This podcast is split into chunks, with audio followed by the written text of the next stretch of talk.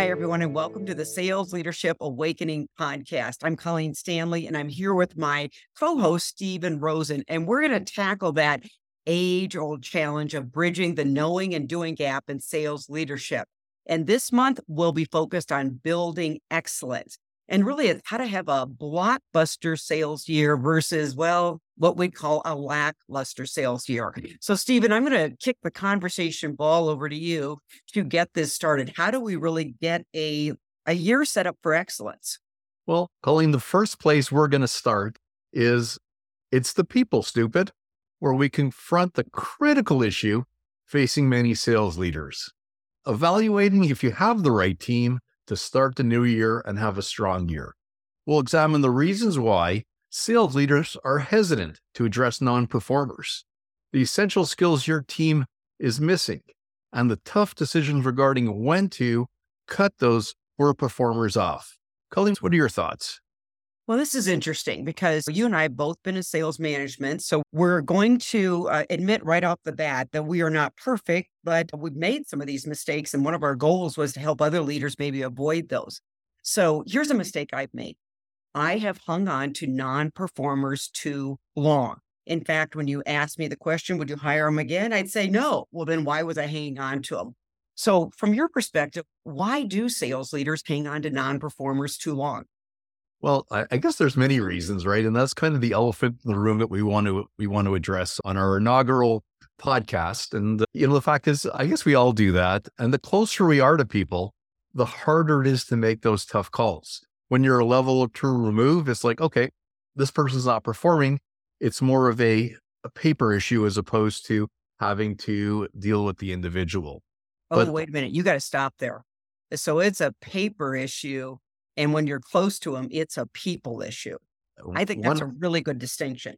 Mm-hmm. So, uh, and I've always said, you know, the higher up you are, the easier it is to make those decisions because you're not close to the people. So sometimes leaders have trouble addressing the, their leadership team because they have a relationship. So certainly that's part of it.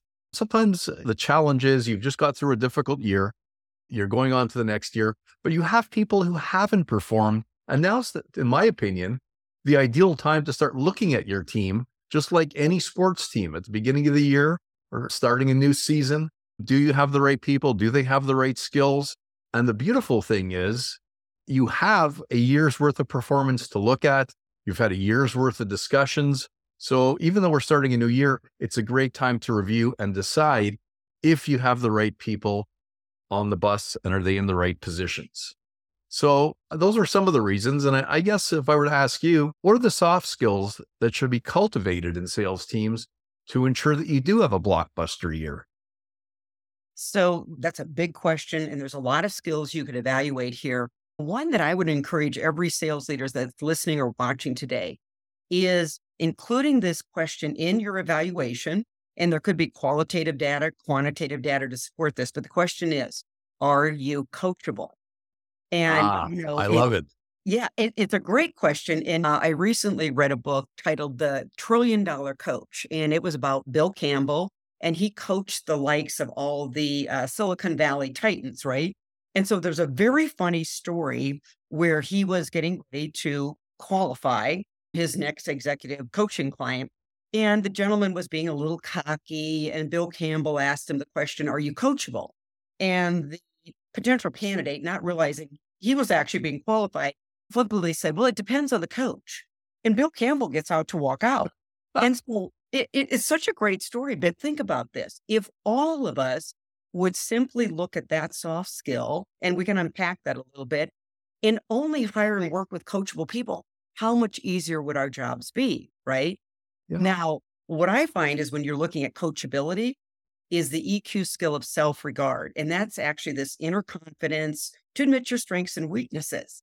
Now, we're all going to get a little defensive. Maybe we'll get feedback. But if you're a truly confident person, you will embrace feedback, take it, and use it. So I would say that coachability, which is self regard. One more is probably resiliency. And I got to tell you, we've all said you have to have a thick skin to be in sales, but it's getting tougher. The world is moving faster.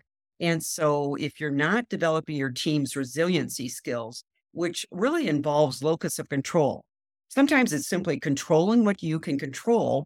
Because if you have these people with external locus of control, they're always complaining. I have a bad territory. I don't get enough Yes. I don't get enough coaching. So resilient salespeople and how you develop that is teach your team to focus on what I can control. Quit whining and complaining about things that are totally out of your control. So coachability is big, resiliency huge. I, I'm with you. And you know what? I, I ask the same questions when I take on coaching clients, or, or if someone's uh, a senior sales executive says, Can you coach my leadership team? The first question I ask is, Are they coachable? Because as a sales manager, as a coach, you can lead the horse to water, but you can't make them drink. And if they're open to coaching, wow, I can help them big time. But depending how open they are, and, and the sales manager, so you can ask the question, but in most cases, the sales manager knows the answer after at least one year with an individual. Are they coachable?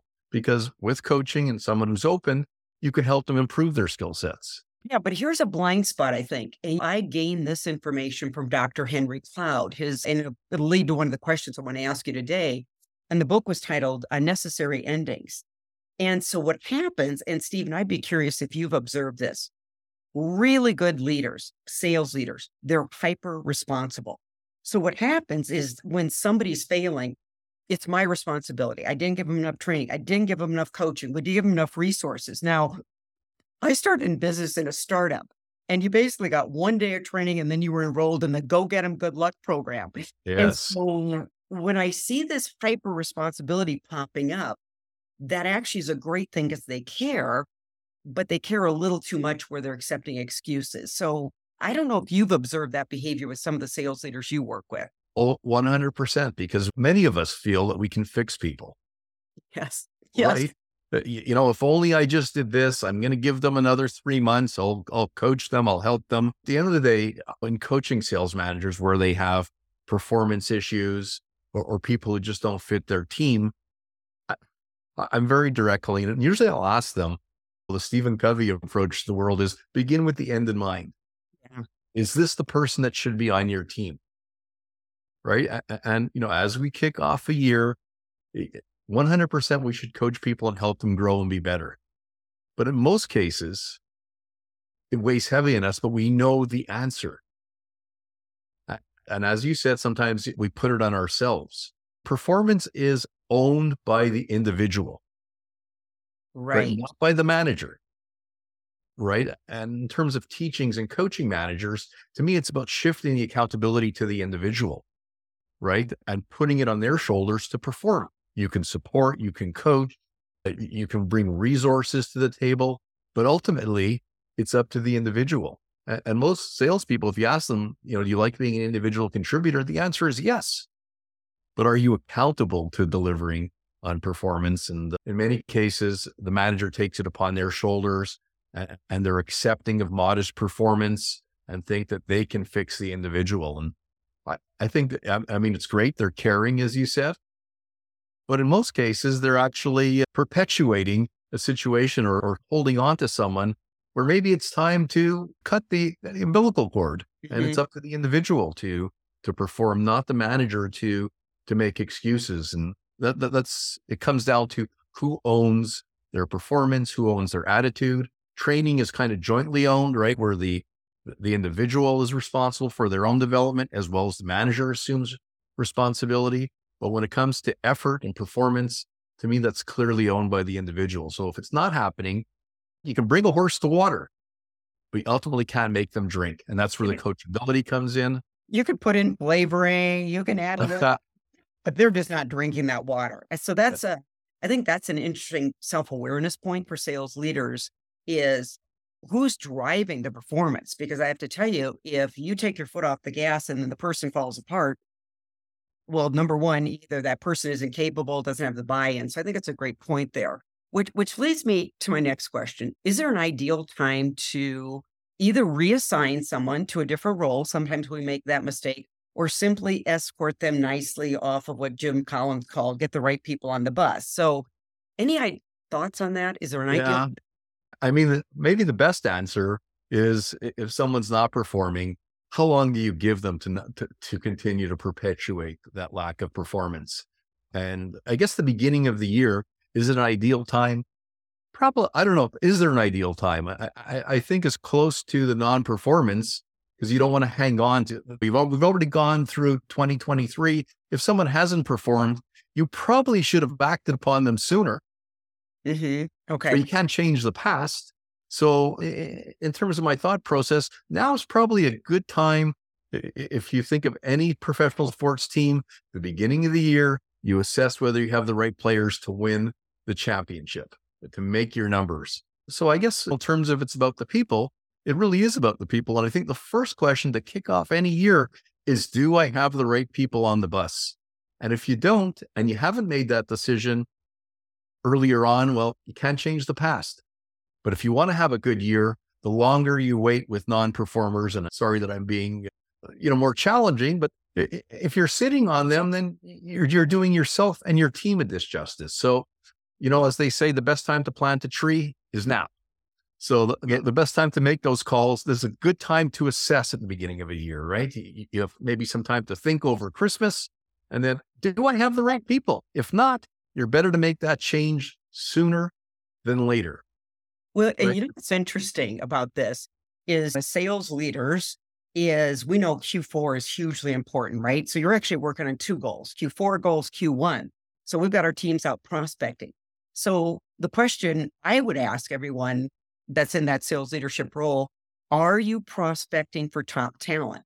Because I suspect the reason that they're holding on to non-performers is the same reason that salespeople hold on to non-qualified prospects you don't have enough in the pipeline. So, what's your key performance metrics for interviewing people, even if you don't have the seat open? We've all heard this before. So, the curiosity point for me is we teach our salespeople to be prospecting consistently, but we're not maybe doing it as sales leaders, empty sales pipelines, then lead to desperation. So, we're holding on to non performers and rationalizing. I suspect that's behind some of that lack of movement. I love that point. And, you know, when I was a sales leader, part of my commitment was that I could ramp up in three months and have double the size of my team. Mm-hmm. And I was always nervous I'd be called upon to do that uh, if we cut a deal for an additional product. But most managers don't do proactive recruiting. And I know they're all busy. So we're saying spend time coaching, spend time managing performance, spend time with your customers. But, but the recruitment part, especially if you have some poor performers, knowing that you can upgrade, right? Mm-hmm. That there are people out there who can step in and do a better job is good. But the only way you're going to know that is if you're having coffees with people on an ongoing basis, seeing what the marketplace has.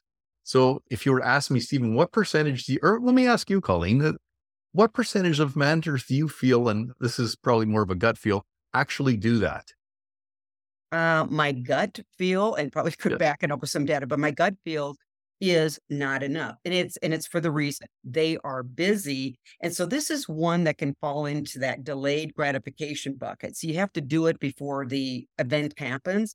And Stephen Covey was great about this quadrant two, important, not urgent. And as crazy as it sounds, recruiting is hugely important. But guess what? The other fires are burning. You've got operations issues. You've got to go out and do the visits. You've got uh, clients that are maybe evaluating should we stay with you? And so it's again, it's a classic example of the knowing and doing it because this is not new knowledge. Always be recruiting, always be yes. expecting. So you got to dig a little deeper. And, you know, maybe what needs to happen in organizations is the sales managers need to have someone they're accountable to. So their key performance message or metric is it rolls up yes. to whoever the boss is. And I've conducted X amount of interviews. I've conducted exploratory coffees. And so a lot of times, frankly, they're not being held accountable to the activities that are going to make them successful. And all of us are better with accountability in place. You know what? You're right. And, and uh, you know, in our next episode, we'll, we'll be talking about your sales leadership team. But, but those are those are some key metrics. I call it proactive recruiting. Absolutely. You know, seeing, you know, it's kind of like having bench strength that you know you can go down and and find somebody. It, it does make it easier to to address your non-performer or to pull the plug. And that's kind of the elephant in the room. When do you address it? And in many cases, if there is pressure from the top, sales managers, like everybody else, we all take the path of least resistance. Mm-hmm. And I know always one of the biggest challenges when, when I'm coaching folks is I'll have more time to do stuff once I have a full team. right. How are you going to get a yeah, full team if you're true. prospecting? And, and I always say the reality of sales leadership is you never have a full team. There's there's always pieces that that, that, that can be changed. So I, I guess I encourage the folks who are listening who are in those positions. If you think that someone doesn't really belong on your team, you, you, you need to get moving now because it's going to hurt you later in the year. So regardless of how you did last year, if you blew your numbers away, if you just made it, or if you struggled, now is really a time to look and see who the right people are. And maybe you can help because how do you distinguish Colleen, between who are the learners who can, who can move forward and who are the laggards in your team? It's easier. It really is easier said. I think we don't even have to sit there and go, gosh, how, how do I determine that? I mean, it's called, it's reality testing 101. Learners are, they're showing you the behaviors. And what I've seen with some of my best sales leaders and salespeople, they're reading and they don't say goofy things like, I don't like to read because I can't focus. Seriously, if you can't focus to read a book, I'm really troubled for you running a call that lasts for 60 minutes, right? They're listening to podcasts. They're they consume content and do something with it. And so in the EQ world, it's called self-actualization. They're on a journey, constant journey of personal and professional improvement. And I believe moving forward, just like resiliency, this is a uh, no option behavior because the world is changing. We were lucky to hear Dr. Nadia. She's got a very long last name, but she runs the Reinvention Academy and she's got some great data. One piece of data was this 20% of the companies are going to have to reinvent every year. If you have people that don't like learning, they haven't uh, developed the habit of learning, your company's going to get left behind. And I hate to be really blunt, but if you hire laggard, you know, the people that don't have time and they just don't even, they're not juiced by learning. Well, here's the reality the longer they work for you, the dumber they get. Ah, you're, I love it. Right? But but here's the question. I, I mean, I've worked with companies that have salespeople that have uh, like fit all the, the qualities that we brought out. Mhm. Number one, they're not self-developing. They've been in the role for 25 years. They're not coachable. They don't want to be coached, although I do believe they are. They, they can be coached if, if the manager has that persistence.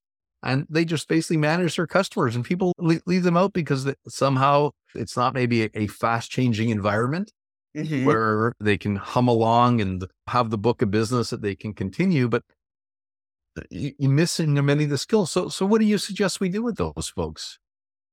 This is one where you can almost speak out of both sides of your mouth. okay, yeah, It really, it, and it depends on the industry. It depends on your competitor.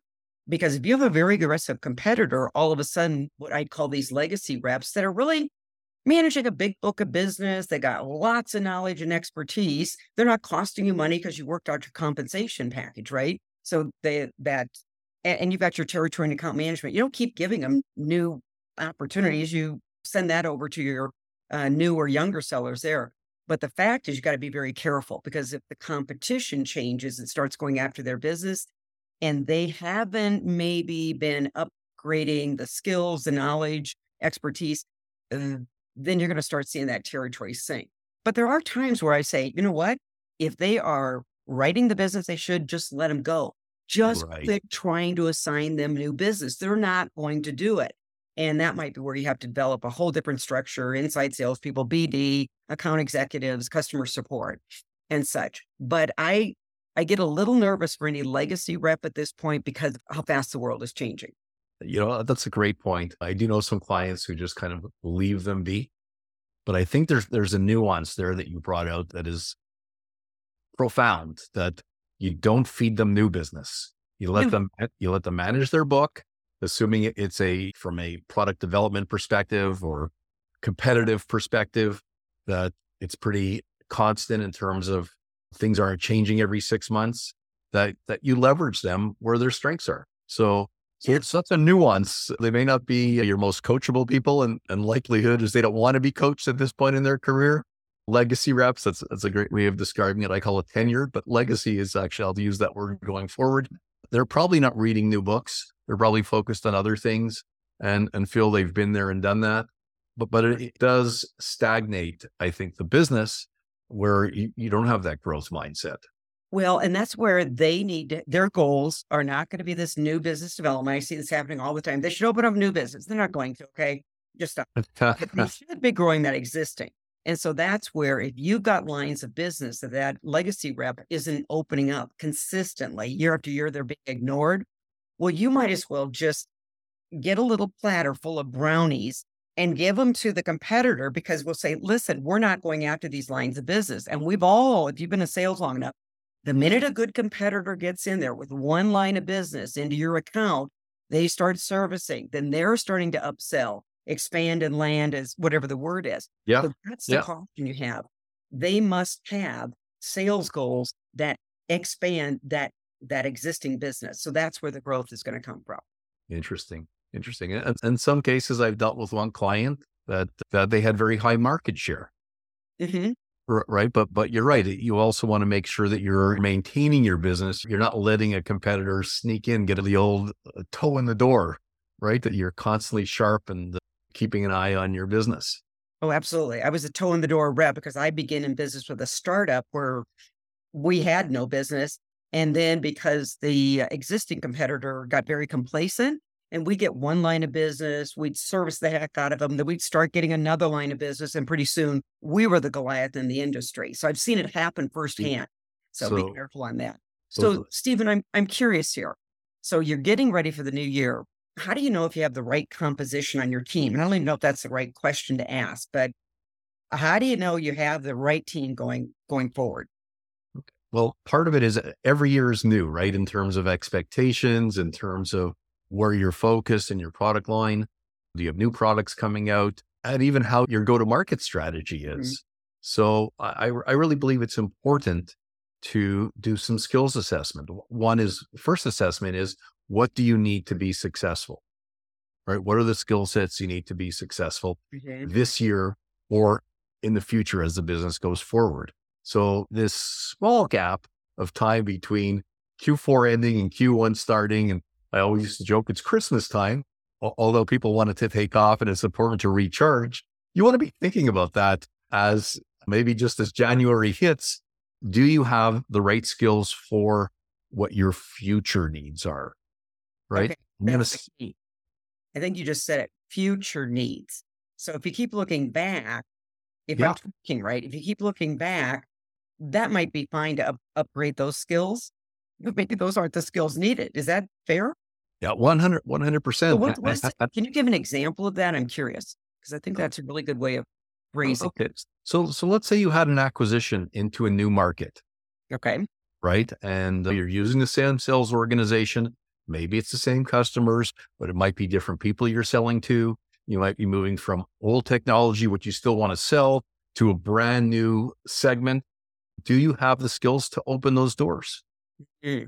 Right. Do, do you have the capability to learn the product line, it may be very different. And then the question becomes the ultimate question is do you have the right people? So it doesn't mean you fire them. You might need to retrain them. You may need to start looking at your hiring criteria and who are you hiring going forward. So that adapts to where your market's going to be. It's the old sort of Wayne, Wayne Gretzky approach where you don't want to go where the puck is. You want to go where the puck is going to be, right? Which takes a bit of forethought from senior leadership as well as to how are we evolving our business and what people are we going to need to sell successfully in the future. Now, maybe some of the same skill sets we talked about, coaching ability, resiliency, but there may be some technical skills that you need to look at as well. If it's new markets, you know, if it's prospecting skills, technical skills. Somebody literally may not have the appetite for it, right? So they're not very passionate, or they're just really having trouble getting their arms around it. So you may need to have sales engineers that you give more of a different type of training to. So they can, I'm guessing they can just wrap their head around the technical knowledge, but then they can't read the room. So I think that future skill, I suspect that's the one that's missing out there a lot. And who's the decision makers and and maybe just some basic blocking and tackling. You need a new value proposition for all of these new set of buyers out there. And I see a lot of people just going out with a one size fits all value prop. I mean, this is kind of 101 and we all know it, but we don't do it. Again, the knowing and doing it. 100%. There is a gap there. And, you know, even sort of coming back to it's really about the people. It's the people that are going to drive your organization. I used to have a boss that said, if you take care of the people issues, the business takes care of itself. Absolutely. Ultimately, do you have the right people for today and for tomorrow? How do we help them? How do we help them get better? And then sometimes you just got to, I think you have an expression, a, a poker expression, which, which uh, you may want to share. oh, you, know when to hold them or when to fold them? You got it. You got it. So, exactly. So, right. And that's, and that's kind of the elephant in the room because that's hard to do if you're closer to those individuals. So, uh, Colleen, I, I think we've had some really good discussion. And part of our goal is to make sure that we can offer some actionable next steps for people who watch our podcast. And do you have any advice for our audience in terms of how to really uh, ensure that you're going to have a great year because you have the right people in the right seats? I, I think my piece of advice is going to segue from what you said is, you know, often as a sales leader, we get very focused on setting the sales goal and we do really good territory and account management. So that's all really important. However, what we don't do is back up and determine the learning goals. Now, within those learning goals, there could be hard skills, like you mentioned, Steven. There might be new technical skills, new product knowledge. It could be those consultative sales skills, how to navigate through an even bigger enterprise because they just got acquired, right? Or they acquired right. a company. But then what I see missing, and this is obviously the role I play in a lot, are the soft skills. And so you might have the smartest person in the room, but they can't read the room. So they're they're not getting deals across the line because of lack of empathy. You might have a person from a soft skill side lacking assertiveness. So now they're in big enterprise sales, but they lack the assertiveness to uh, gain meetings with all the buying influences. And then in some businesses, it can be simply emotion management. You know, I am married to a great negotiator. Okay. But guess You're what? in trouble. Good negotiators negotiate. Well, if you, you could, and you, there's some great negotiating skills workshops out there. But if your salespeople get emotionally triggered when they're mm. in negotiations, they can't use the smart part of their brain. So set the sales goals and then set the hard skills goals, but don't forget the soft skills learning goals. Learning goals will help your salespeople hit the sales goals. I think but, that's that's phenomenal. Well, let's create a a learning organization where we're always developing. For for me, some of it comes back down to fundamentals of sales leadership. And are you proactively managing performance? So, are you having regular reviews to make sure your people are on track? If they're not on track, are you taking corrective action to help them get better? Are you setting clear expectations? You talked about learning goals. To me, it, it's about development. Are you developing them? Are mm-hmm. they willing to develop themselves, which is critical in this day and age because we all have access to the same information, right? The, you know, you, someone asked me about one of the things they wanted to do on on having effective meetings. Yes, I said, have you have you Googled that? Exactly. Yes. I I bet if you Google top five things, I mean, I could tell you what I think, but you know, this is these are the things that I think are critical. Have an agenda, whatever the case may be. Stick to time. I said, just Google it and see what what Google has to say. Right? What what are the top five things to have more effective meetings? So we all have access to information, whether it be podcast, as you suggested, reading books. I mean, books are not cost prohibitive. It's the time and the gray matter to do it. But I really look to to sales leaders that they are proactively managing performance. So we don't come a point in time where we've had a non-performer that we've been carrying for three quarters. Uh, and mm-hmm. and now Stephen's saying, well, you got to act on those people. You should have acted two quarters ago at least, or maybe the third quarter ago. Look at your people at this point in time, decide whether they're the right people. If they are the right people, identify, as you said, what are their learning goals, provide additional coaching, learning, training, to help them get better. That's sort of, I, I think we're aligned in terms of the yeah. thinking, but to me, it does come back. It's not the manager's job to make the people better, but mm-hmm. you want to make sure that you're helping them and also having periodic reviews that issues don't linger for a long period of time. And when I say yes. a long period of time, and I, I, know we're going to be covering that on how to have those more difficult conversations. You just remind me of a, a sales manager I was working with, and he had been a sales manager at LinkedIn. And it was interesting at LinkedIn, part of their bonus was tied to the number of coaching meetings that they conducted and held. And so I thought that was very smart for the company. So it's not just giving lip service to coaching, they were tracking and measuring the coaching sessions. Now, again, you could talk about quality of the coaching session, but the fact is, he was not a hard person to convince mm-hmm. that you needed to have the consistent coaching cadence. So, might be one again, take a look at the bigger picture. What are we compensating sales managers for? What are we, what kind of KPIs are we tracking for our sales leaders? Because we all do better with accountability. It's the reason Weight Watchers and many different programs are so popular. You've got accountability built in. 100%. And you picked upon what I'm passionate about is coaching people. And that is the role of the sales manager. And I think many organizations, I mean, kudos to LinkedIn. I feel better about paying my, my annual fee now, but, but kudos to LinkedIn that they're actually saying, Hey, you know what, managers, this is important. We're either going to hold you accountable to this or what they're doing is putting a portion of their bonus on that. So they're putting their money where their mouth is. So, Colleen, I have to say it's been a pleasure having this, and I look forward to many more. And I just want to tell our listeners that the key is transformative action.